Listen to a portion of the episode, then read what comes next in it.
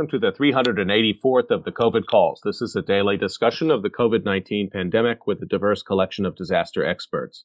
My name is Scott Gabriel Knowles. I'm a historian of disasters at the Korea Advanced Institute of Science and Technology. I'm coming to you live from Daejeon, South Korea. Today, I welcome Dr. Marjorie Roberts, COVID 19 survivor, long COVID activist, and life coach. Just a reminder, you can usually catch COVID calls live on weekdays at 6 p.m. Eastern Time. Just go to the COVID calls YouTube channel to watch. You can hear COVID calls anytime recorded as podcasts on Spotify, iTunes, Podbean, or anywhere you get podcasts. You can also keep up with COVID calls via Twitter using the handle at US of Disaster or at COVID calls. Please help spread the word and send suggestions for future guests and future topics. And as always, please feel free to suggest yourself as a future guest. I'm very happy to be back with you after a, a, few days off around the Thanksgiving holiday and into this week. Thanks, of course, to the tireless efforts of Bucky Stanton and Hyuna Kim and Shivani Patel.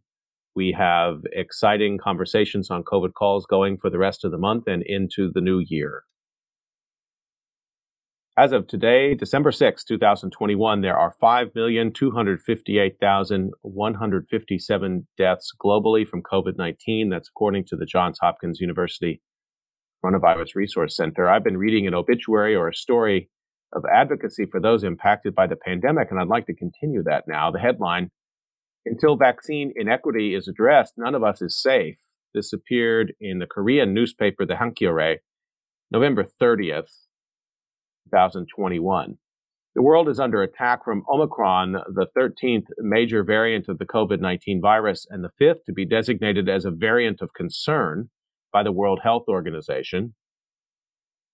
While Korea and other countries have hurried to place travel restrictions on the country where Omicron was discovered and its neighbors, the variant had already spread to 13 countries in five continents as of last week, not even three weeks since it was first reported on November 11th. Variant's rapid transmission means it's probably only a matter of time before it spreads around the entire world. This is a fresh and vivid reminder of the immense difficulty of responding to a global pandemic at the level of individual countries. Just as with other viral variants, Omicron first appeared in a low income country, Botswana, in South Africa, Southern Africa. Low income countries have less access to COVID 19 vaccines while high income countries have reached a full vaccination rate of more than 60% and are already moving on to booster shots, the full vaccination rate in the entirety of Africa has barely reached 7%. The partial vaccination rate, which includes those who've only received one vaccine dose, isn't much higher at 11%.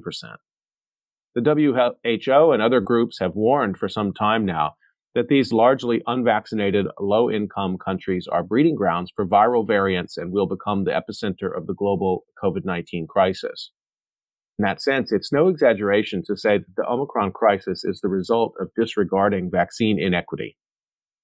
This crisis is due to major countries' overemphasis on their economic interests and their selfish hoarding of vaccines in the face of something that not only appeals to our sense of universal togetherness, but could also endanger us all wealthy or otherwise, at any time. This past September, the top health officials of G20 member countries signed the Rome Pact that called for developing countries to receive a fair supply of COVID 19 vaccines. But such declarations of vaccine equity are belied by the fact that vaccines supplied through the COVAX facility, collective vaccine purchasing project for developing countries, haven't even reached 70% of its goal. Global stock markets have been rattled by Omicron, even as the stocks of Pfizer and other vaccine makers have spiked. That's an example of how untrammeled economic logic can backfire on the economy, as well as how pharmaceutical firms' monopoly on profit can clash with the interests of the economic ecosystem as a whole. People around the world have call, called for temporarily suspending patents on COVID 19 vaccines. In July of 2020, South Korean President Moon Jae in and seven other world leaders ran an opinion piece in the Washington Post that began with the message none of us is safe until all of us are safe. Time has come for our leaders to put words into action with bold decision making. An opinion piece from last week regarding vaccine inequity in the South Korean newspaper, the Hankyoreh.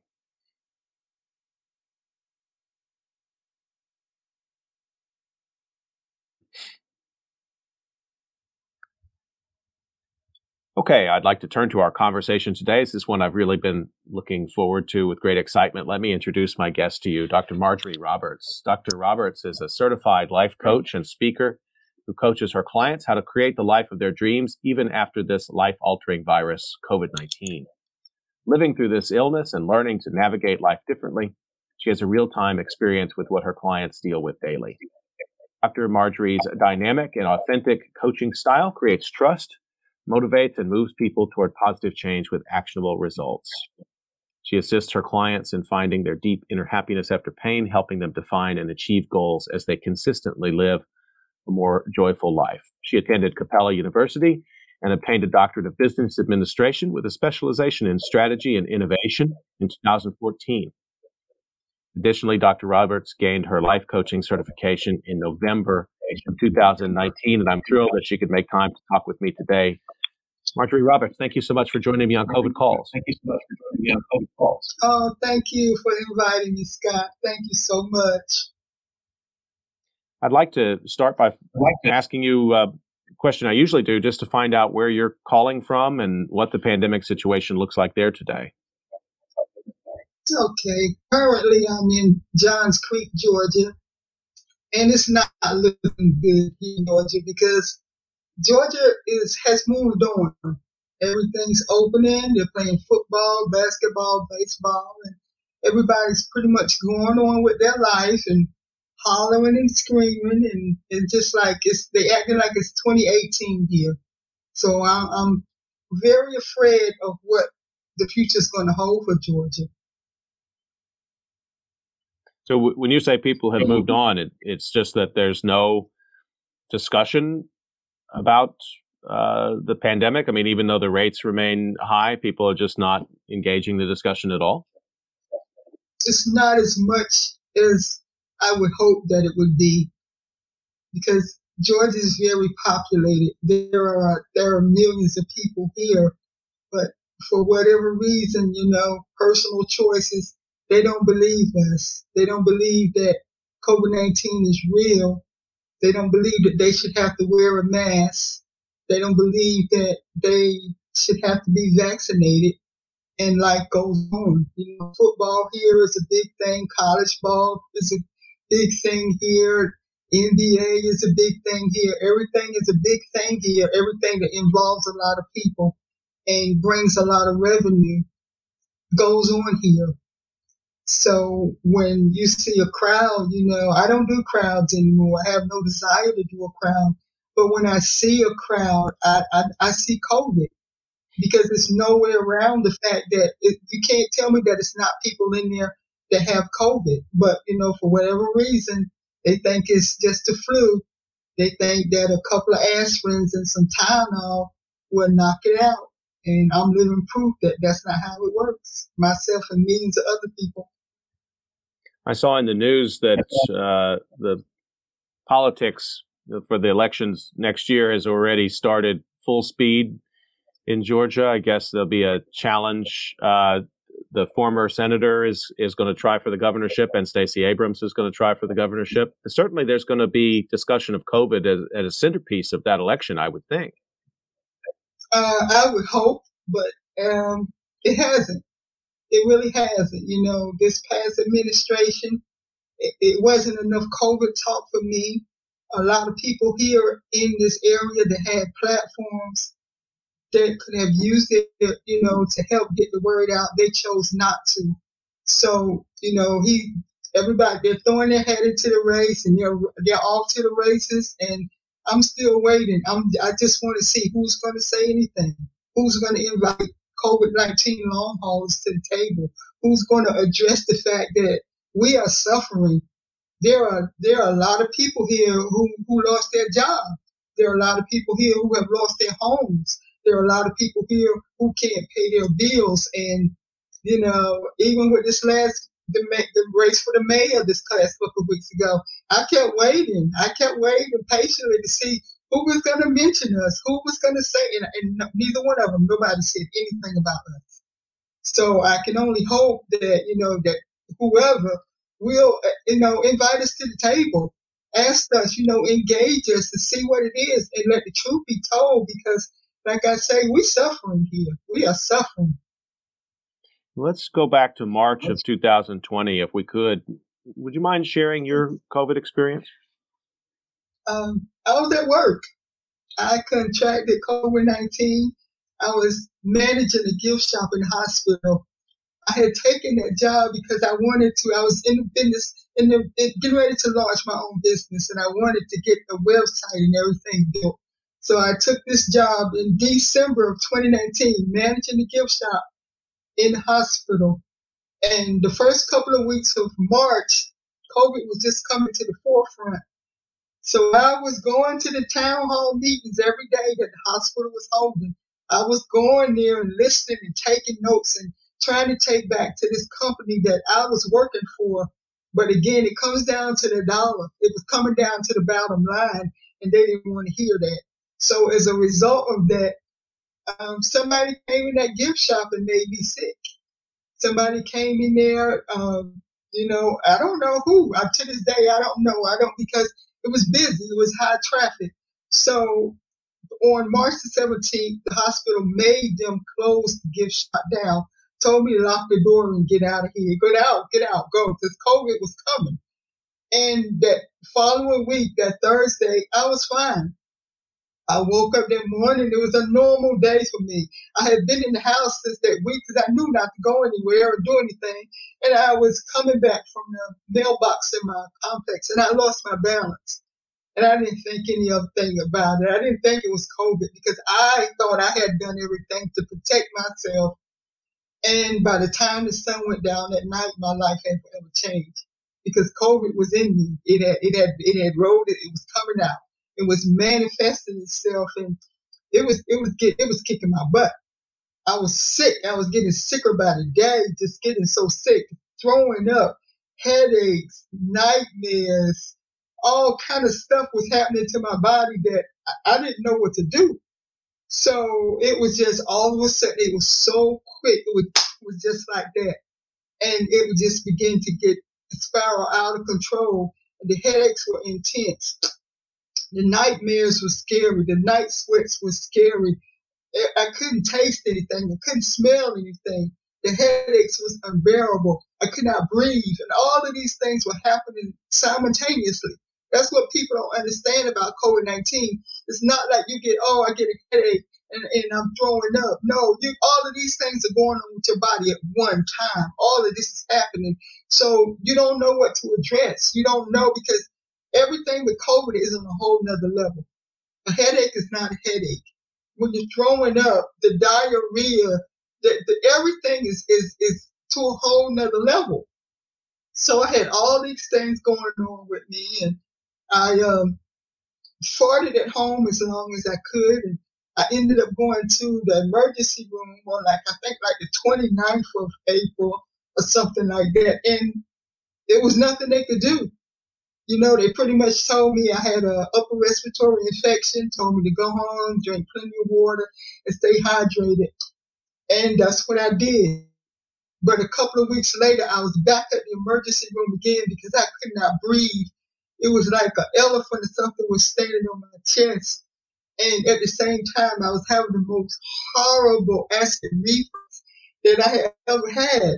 And that would have you in the so horrible because you can't breathe. You got acid reflux, you got a headache, you got diarrhea, you have a nightmares, you got an intense headache, you, you, you delusional, everything is just going on. And at that point, after the second trip to the emergency room, I was told to contact my primary physician. Now, who could contact a primary physician at that time? So when I finally did get to her and was able to tell her what was going on with me, she didn't believe me. And she told me that I was mimicking everything that I was seeing on TV. And she told me if I wanted to get better, just to watch Lifetime movies and work a puzzle. Meanwhile, I'm crying to this lady because I had she had been my doctor for five years, Scott. So I thought me was cool like that. And I'm trying to tell her, please help me. She totally gaslit me. So I lost hope at that point because at that point I literally thought I was dying. And I remember having a conversation with my daughter about my life insurance, about my will, because That's how sick I was. And I was just, I was just like a wet rag. My husband literally had to pick me up, take me from point A to point B. I couldn't walk long. I couldn't breathe. It was just, it was just like nothing I had ever, ever experienced in my life. So by time I got able to go, I had to go back to the emergency room for the third time. So by that time, I had to fired my primary physician, and I was on the lookout for another one. We were doing everything we could to find one. So around June 8th, all the way from March 26th until June 8th was when I was finally able to get the new doctor that I have now that she believed me. But by the time I got to her, the damage was already done because she sent me right away to, to see a lung specialist. And, it, you know, my lungs were shot. I had my, my lymph nodes and my lungs were swollen. I had nodules in my lungs. I had spots on my liver. All of this had happened. So the damage was done. So meanwhile, I had been having really bad, my mouth had been foaming like a volcano. It was really, I can't describe it. It was like I could not drink enough water. My mouth was so dry. So in the midst of all of this and finding out I had all this going on with my lungs, I was finally able to get to the dentist. And COVID had tore my mouth up. Hmm. And seven teeth had to come out of my mouth. So it's been like, you know, fast forward to now, I have a phenomenal team. I have, the, you know, everybody. I got, I got a hematologist. I got a, a, a therapist. I my primary physician. I got my lung specialist. So they're doing everything they can do to sustain me. But it's really no cure. You know, now I was diagnosed with sarcoidosis in my lungs. So at this point, all they can do is, is, is keep me happy and monitor me like they do. But it's no erasing these spots off of my liver. The, my, the lymph nodes that are in my lungs, they were swelling. So they went down to make sure, you know, that it and took biopsy and everything to make sure that it wasn't cancerous. And that's when they diagnosed me with sarcoidosis. Mm. And this is all this happened in, in, in 20 months. Well, well, first of all, thank you for sharing that story.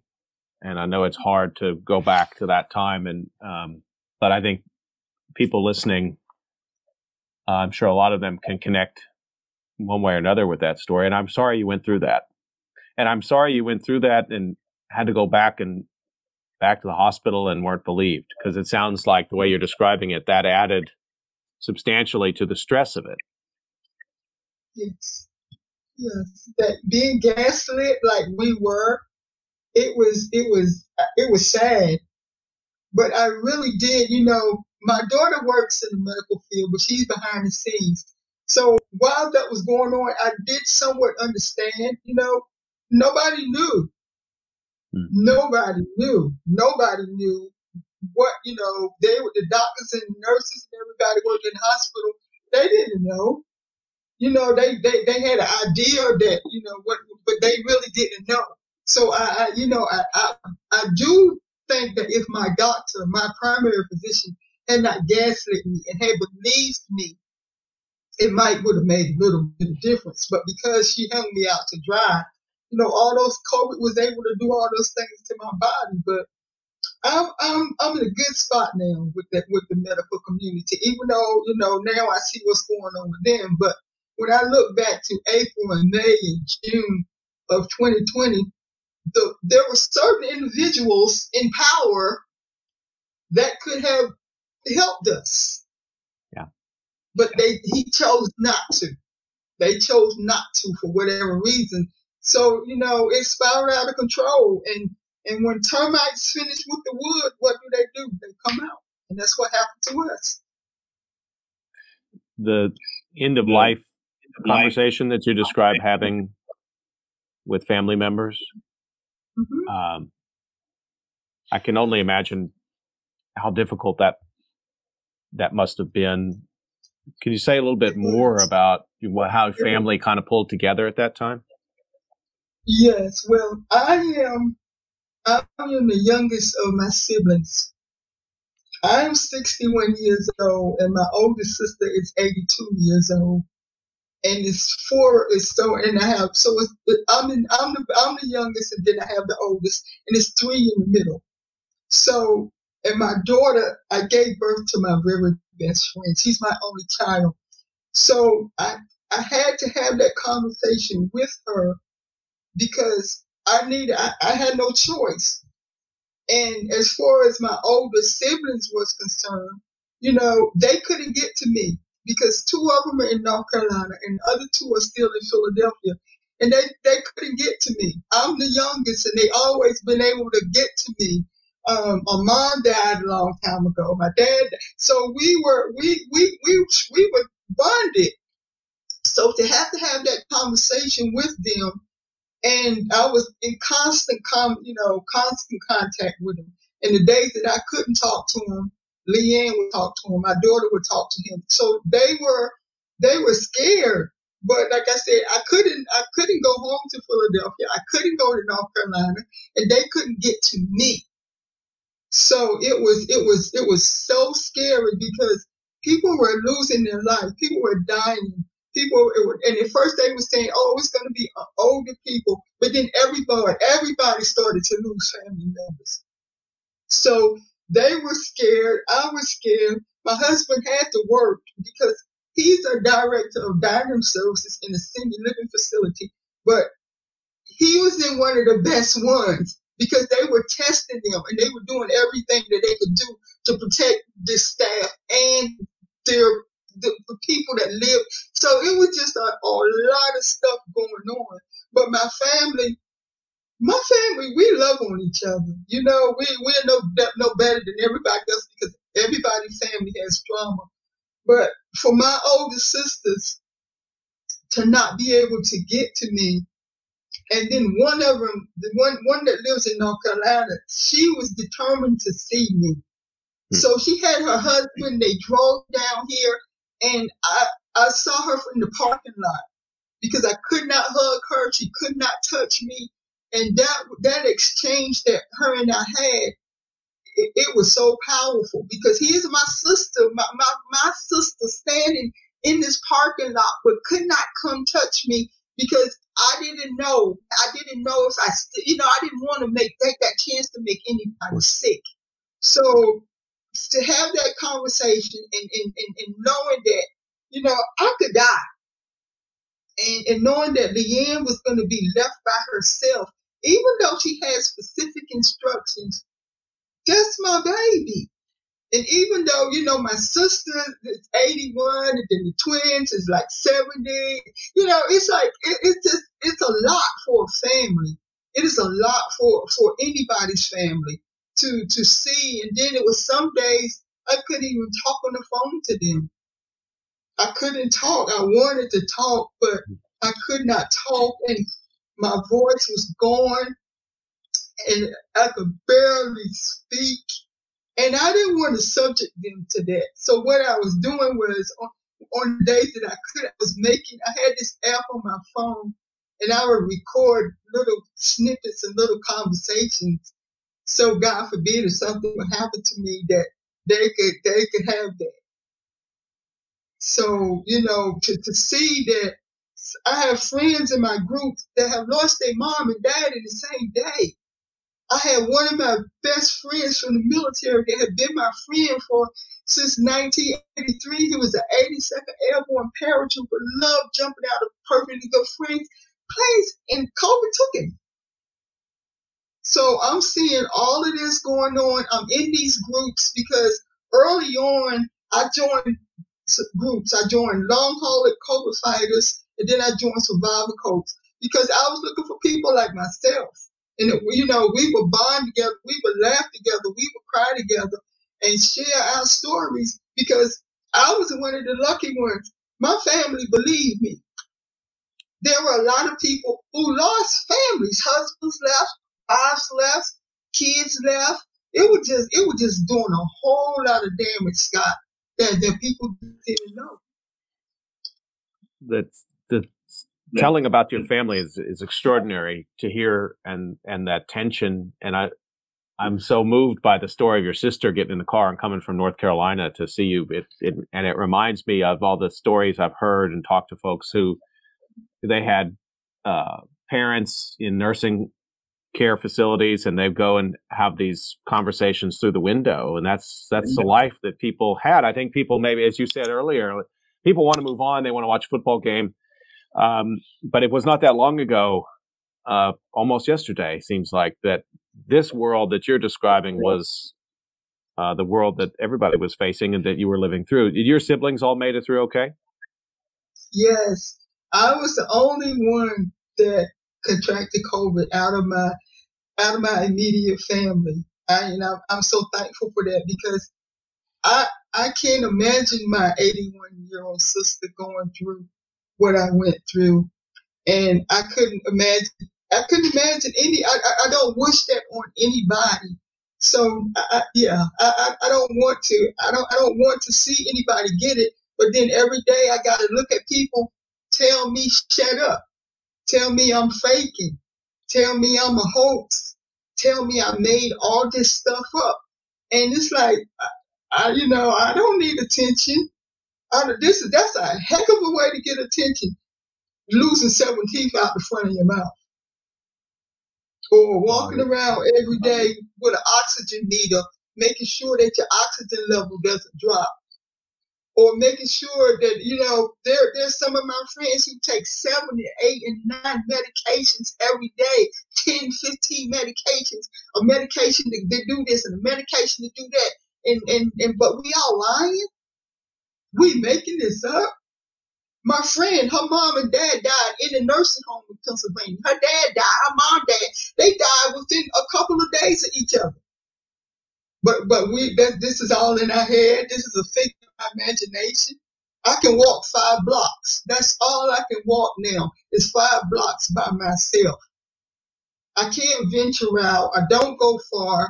I don't go out. I, I, you know, I, like I said, if I go out, I'm masked up all the way. I'm masked up, mask down. I'm constantly doing hand sanitizers because the level of trust for people is gone. Because now people are lying and say they got vaccinated and they didn't. So I don't, you don't know anymore. So I just avoid everybody.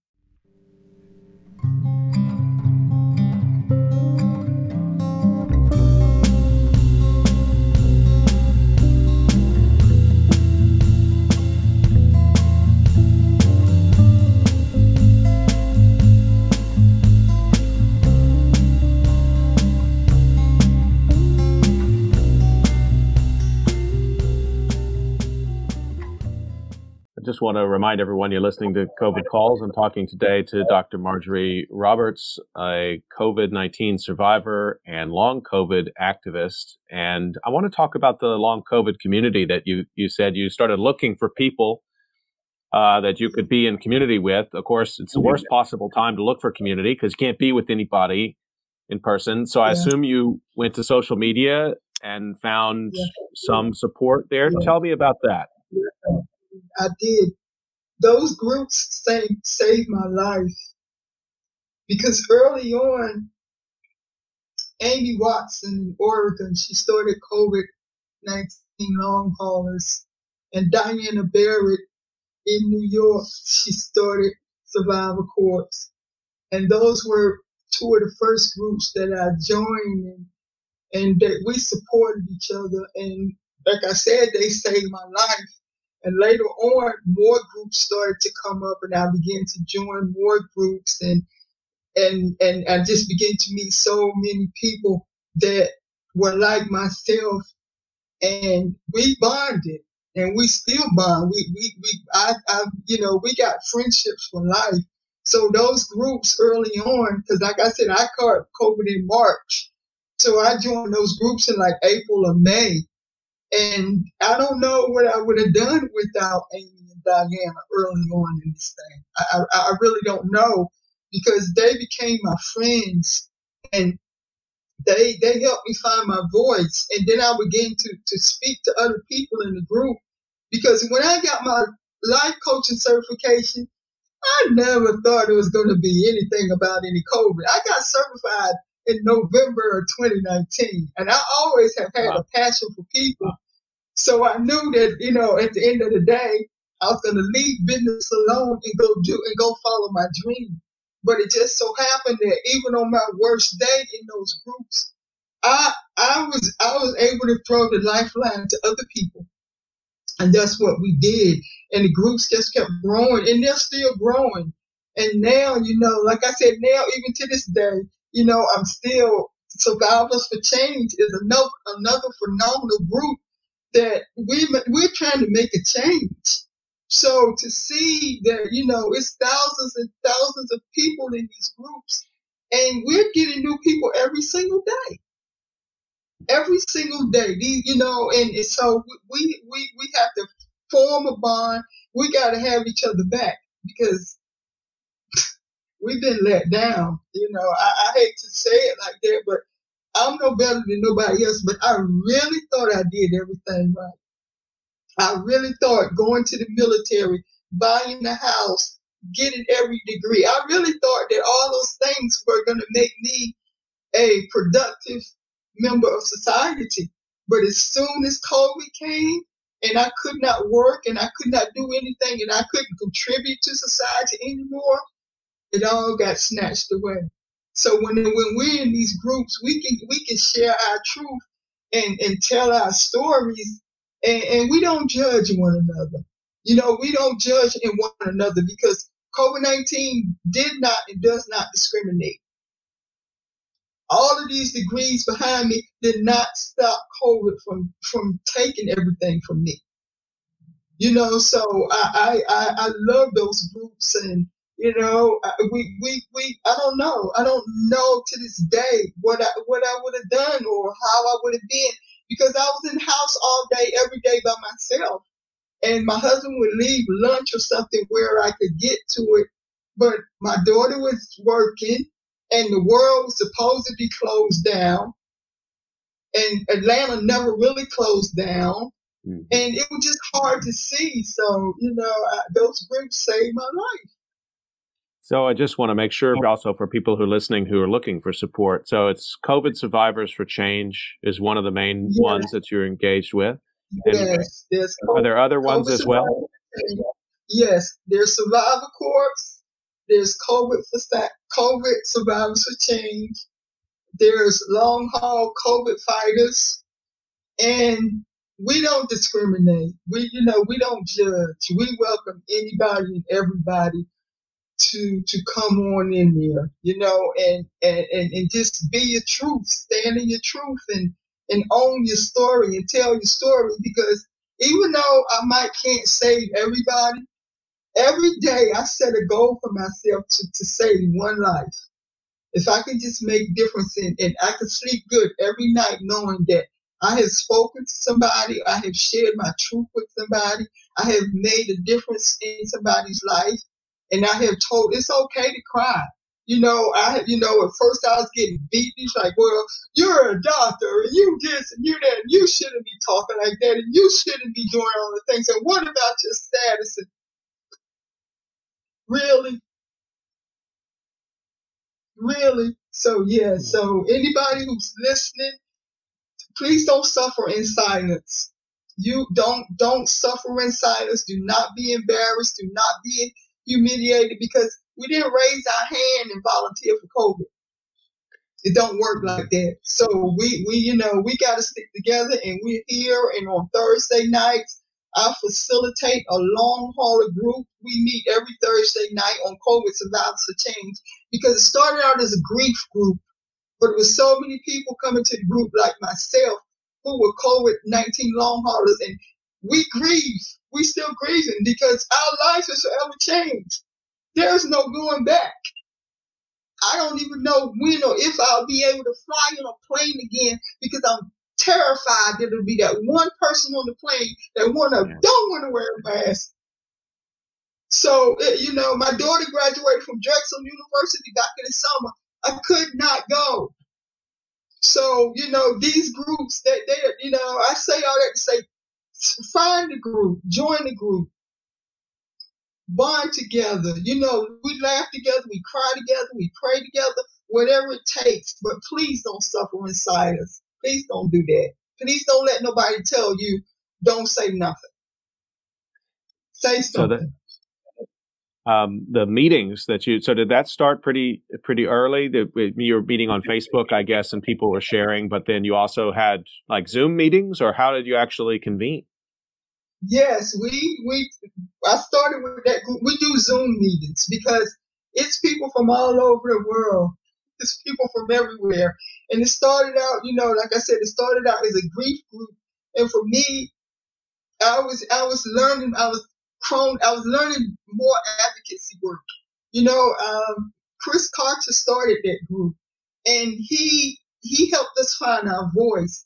He, you know, they had workshops for us. They taught, taught us so many things, how to talk to the media, what to say, not, you know, how to get yourself together, how to carry yourself, and how to, to have your why how to, you know, have your why, how you, how to, you know, tell them your why, tell them your question, there were just so many things that they taught us, and I just I just love that group because it's it's a it's a whole variety of people from all walks of life.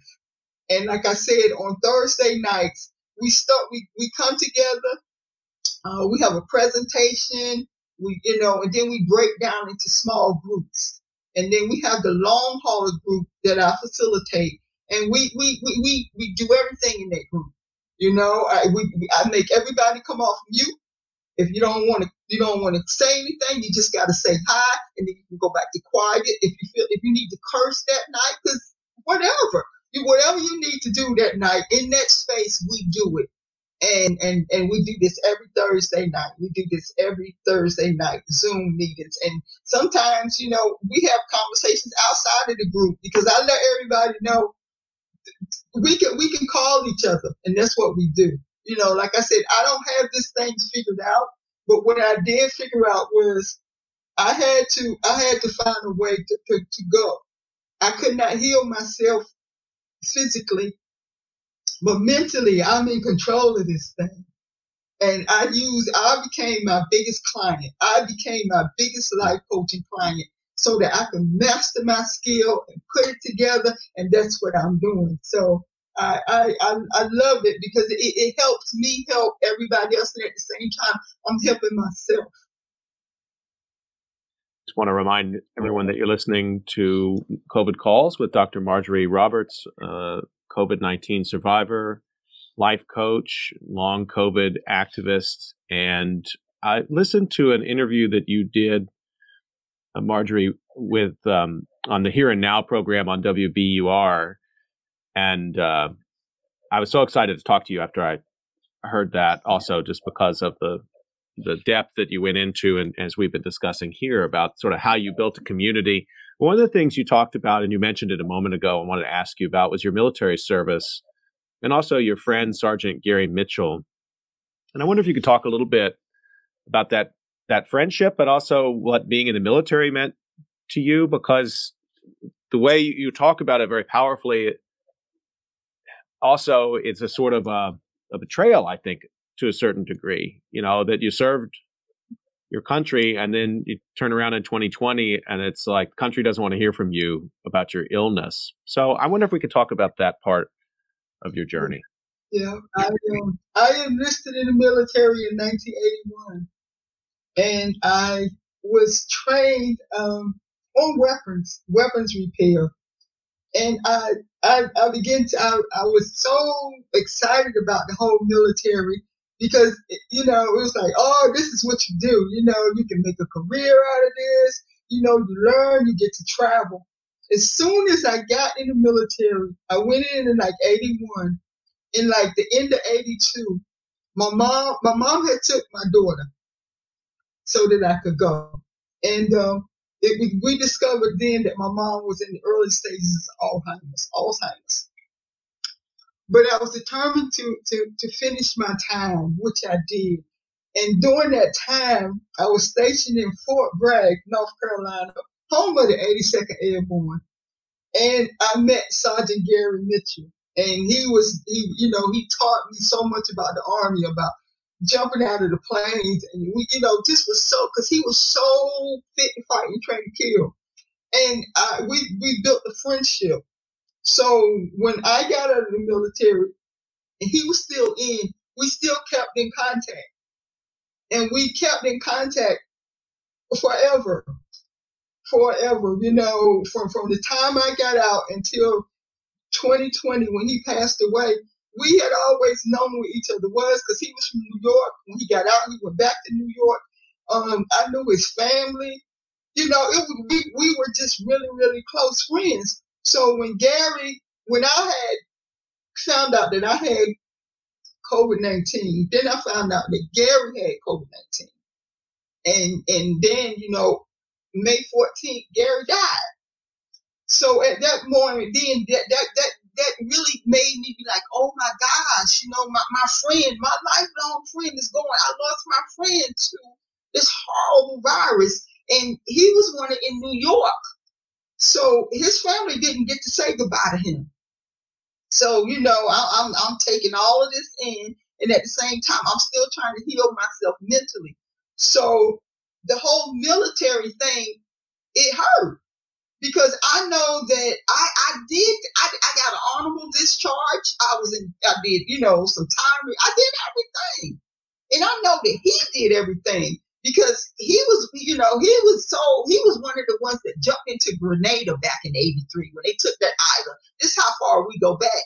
So I know how much he loved the military and I know how much he made me love the military. And I'm thinking, I can always count on the government. I can always, I'm a, I'm, I'm a veteran. I got my DD 214. And I got this. So I'm thinking this is a tool in my toolkit. Meanwhile, I go to school for nine straight years to get this doctorate. So I, these are, you know, I two things. I bought a house. So I had, I'm thinking I have all these toolkits, everything again. I thought I did everything that society told me to do. And I really thought that all of this was rock solid because I had my DD 214 and I had served my country. Mm. So I always thought, you know, because it's like, oh, veterans get this and veterans get that. And, vet- and again, I'm not saying that I'm better than anybody else. I just thought that I had set myself up for success. Right. So once March came, once COVID came, um, that DD two fourteen meant nothing because I, I I caught COVID at nineteen at work, and when I filed for unemployment from that job, I was denied unemployment from that job and told me quitting a job is not a good reason to quit because you got COVID 19. That's not a good reason. To, they, we say that's not a good reason. COVID 19 is not a good reason to quit a job. So there it go, there it goes. So uh, what what what was I supposed to do? Because I'm like, wait, wait, my DD 14 said I qualify for everything. I'm waiting I'm just I'm no, you get nothing. I could not get disability because I was told I could comb my hair, brush my teeth, and tie my shoe. So I'm not disabled enough to get anything there. So there's no unemployment. I can't get that. There's no disability. I can't get that. What do I do? I can't work retail anymore. Thank God I have this life coaching business and a t-shirt line because that's what that's what I have to do now. But to know that uh, those, you know, but to know that the government was, they was there, they they fought to give us twelve hundred dollars, and for me, I had a problem with that because they paid twelve hundred dollars for a cigar. So so so what? So and I got denied. The, you know. So what what what what do I got? What do we do now? Well, so where do we go? What do we do? You know, we went from a two income guy going on household to now a 1.5 because I, I'm thankful that I have my life coaching business and my clothing line, but that's all client based.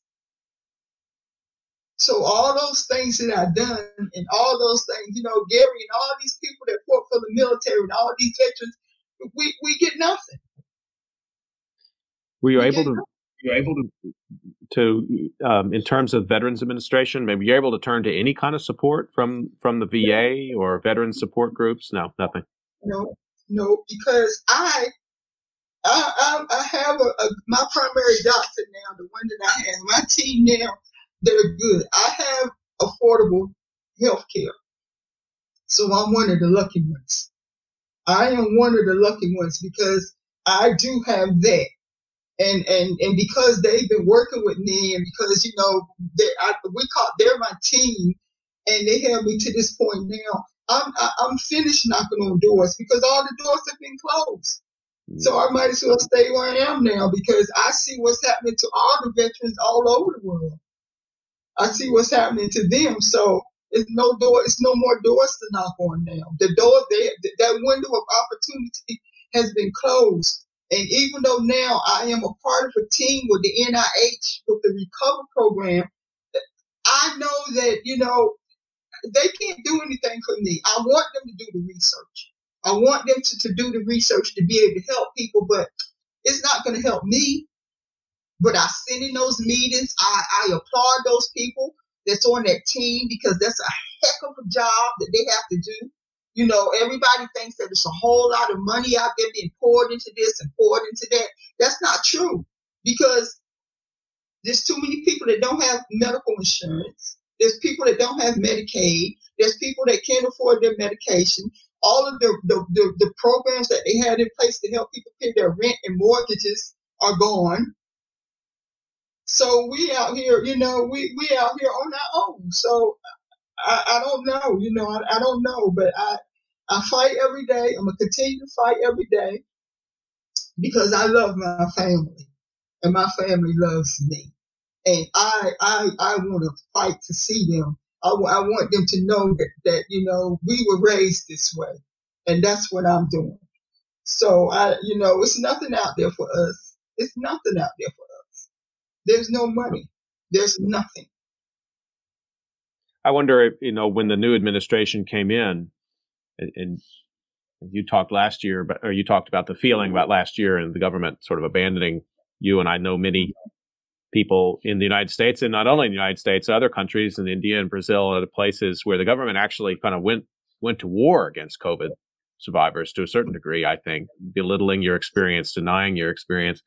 But then we got a new administration this year have you seen any difference at all in terms of resources you have access to, or you, even the sort of attitude of the government? Or do you feel that this goes beyond party? This is something that the government is not built well to deal with the kinds of issues you've been struggling with? I I remember that night before he got inaugurated, and they did that event, and they were all standing over the Washington Monument area. They were all looking over the water, and I remember thinking it's healing in that water. That that's that's our hope. I really had that feeling that it's about to be on, it's about to change, and now I realize that that was just a mirage. It's nothing gonna, it's it's it's nothing gonna come out of that because it's too many people, it's it's too much money involved, and they don't want to send the elevator back down and um, they they say that you know we can work. They say you know you could get a job. You go get a job paying nine nine dollars an hour, and it, it, no. So I you know I did. I, I was praying and I was hoping that the cavalry had arrived, but they kept going. It didn't stop. Let's talk a little so, bit no, about I, your. I Mm-hmm. I, I, wanted to ask about your the life coaching business. I can see uh, after talking to you for two minutes, I can see why you're good at it and and why people want to talk to you and open up to you. And and you're wearing this shirt, that, and yet again, I smile. So that's also a design that you've come up with, and this is a clothing um, apparel line. People can um, buy these. I'm going to put up a link. Make sure people can find your your site if they're looking uh, for life coaching services, and particularly for COVID nineteen sufferers. Um, but I wonder, you know, in terms of the of that as a business, um, what does it take to be successful? What are particularly what are people looking for? We've talked about this a little bit in terms of social media, but I think for mm-hmm. some people that's not enough, right? I mean, they're looking for something beyond just a once a week call, and so you provided a service that can help meet that. What do people want? They just want hope. That's all. They just they just want hope and and they ask all the time, they like, how, how do you how do you do this? How do you, you know, and yet again, I smile. How do you smile? And because I'm still living, even though our, our lives have changed, for some reason, our life was spared. So I use that as a, as a, as a starting ground with my clients. And, you know, we all got something to smile about. Yeah, we cry, we laugh and all that good. But at the end of the day, you might, you know, if you have children or if, if your mom and your dad and you have siblings, the things that people take for granted now, you know, if you can go in your refrigerator and actually open it and it's something in there to eat, hope, you know, and, and I, I share my truth and I share my story because, uh, like I said, I, I thought I was going to not make it out of this thing. I really thought I was not going to make it out of this thing alive. And I suffered a tremendous loss. I did. I suffered a lot, but it's okay because I still have my family. I still have some close friends left because a lot of people left, but that's okay. But I still, and then I have people like you who give us the opportunity to, to share our truth. You know, you, you, you, you hear our stories and, and you believe us. You know that something is not, this is, this is really happening to these people. So, um, even though I lost a lot of materialistic stuff, I still had to be thankful because I did have dental insurance. I still have to be thankful because I have affordable health care. I have a, a, a, daughter who, who loves me. I have family and friends. So I have to, I, I have to fight. I, have no choice. You know, COVID, like some, you know, COVID had, COVID had, COVID, COVID did have me but I don't have COVID anymore. I still have COVID residue, but at the end of the day, I, am still fighting, Scott, and I'm gonna keep fighting. I'm not, I'm not gonna let this thing go because at some point, it's my prayer that at some point somebody will see that we didn't deserve this we we didn't deserve this. You know, they could have, you know, to, to be talked down to and to be told I'm lazy and to be told, oh, you don't want to work now, you don't have any motivation. Well, how the heck did I go to school for nine years and get every doggone degree they told me to get if I'm not motivated? The, uh, the image we've got up here on the screen, just so people, if you're listening, you won't see it, but you can check out drmarjorieroberts.com. It's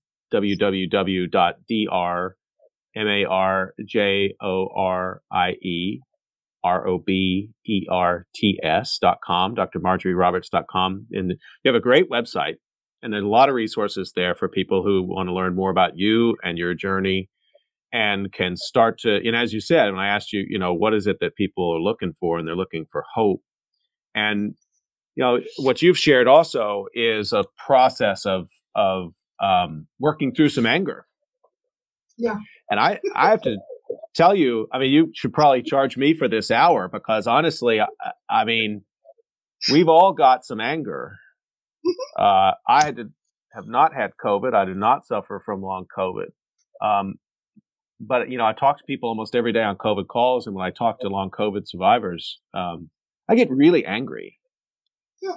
And, and, and at a couple levels. One is the the way, as you describe, the government not just sort of turning away, but actively attacking you.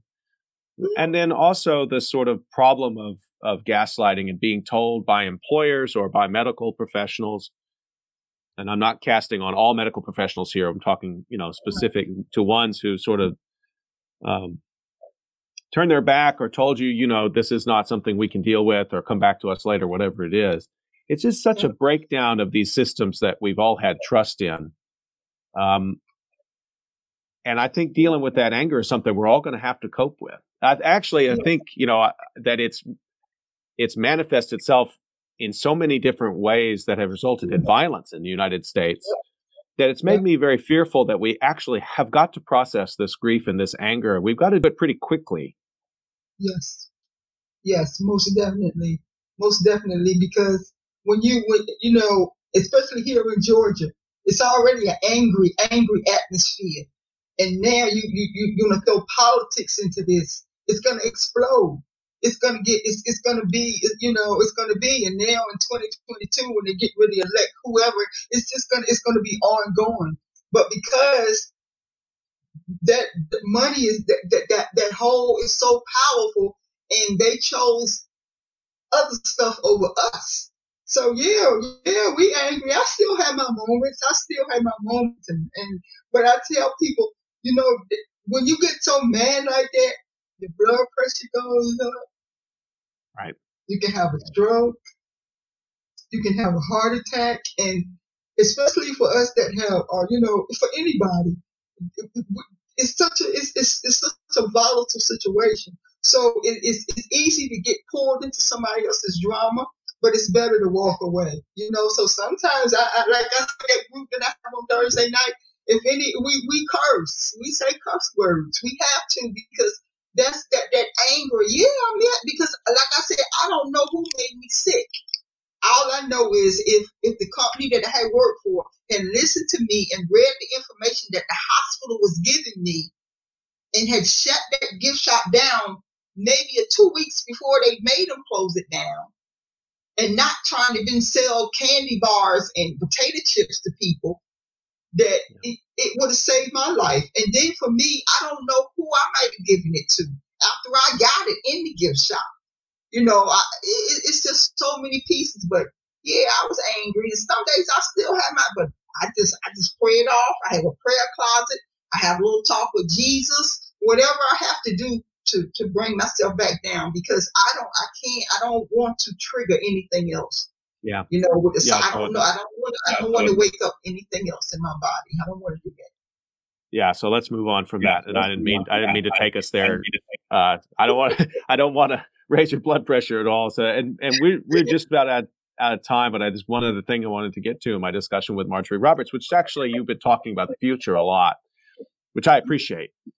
Um, and and I do, you know, wonder how you think that these long COVID support groups, do you think they'll they'll stay together? I mean, is this the basis of some something that will go on for a period of time? Is this a kind of new a new form of politics, uh, a new form of group therapy? I mean, what are we seeing emerge here, Marjorie?